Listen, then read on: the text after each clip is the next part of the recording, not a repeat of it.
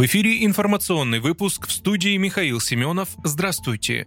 Справедливоросы предлагают создать специальное министерство для решения проблем демографии в стране. Председатель партии «Справедливая Россия за правду» руководитель партийной фракции в Госдуме Сергей Миронов предлагает создать министерство или федеральное агентство для решения вопросов демографической политики. Официальное письмо по данному вопросу он направил председателю правительства России Михаилу Мишустину. По словам политика, в 2007 году указом президента была утверждена концепция демографической политики Российской Федерации миграции на период до 2025 года, в рамках которой сейчас реализуется национальный проект «Демография». Он отметил, что за повышение продолжительности жизни и рождаемости Россия борется более 30 лет. В 2006-2015 годах после длительного периода снижения коэффициент рождаемости повышался. Парламентарий напомнил, что снижение численности населения России было остановлено за счет увеличения потока мигрантов. Вопросы демографической политики приобретают все большее государственное и политическое политическое значение. Они должны решаться в приоритетном порядке, и для этого партия «Справедливая Россия за правду» предлагает создать в структуре правительства России Министерство или Федеральное агентство по демографической политике. Блок полномочий, касающийся вопросов демографической политики, предлагаем выделить в отдельный блок полномочий первого заместителя председателя правительства, заключил Сергей Миронов.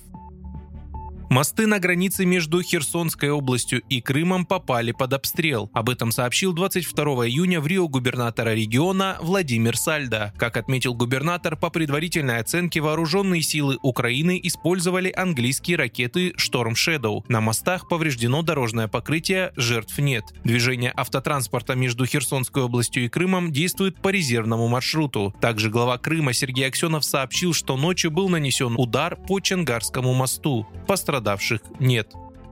В Мелитополе были задержаны диверсанты, которые причастны к покушениям на руководителей госструктур, говорится в сообщении ФСБ. В ходе организованных ими атак погиб один человек, несколько пострадали. Задержанные совершили покушение с помощью самодельных взрывных устройств, сказали ФСБ. Кроме того, диверсанты готовили подрыв железнодорожных путей перед поездом с военной техникой и грузами для российской армии, утверждают в ведомстве. Диверсантов задержали в момент изъятия из хрона самодельного взрывного устройства перед его закладкой на железнодорожном железнодорожных путях. Следователи УФСБ по Запорожской области возбудили уголовные дела по статьям «Террористический акт» и «Содействие террористической деятельности», задержанные заключены под стражу.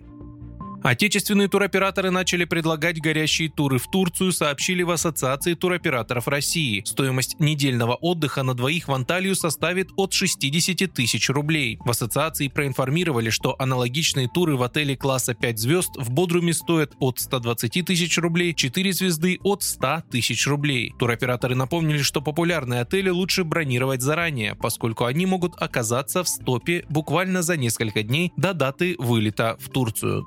Вы слушали информационный выпуск. Оставайтесь на справедливом радио.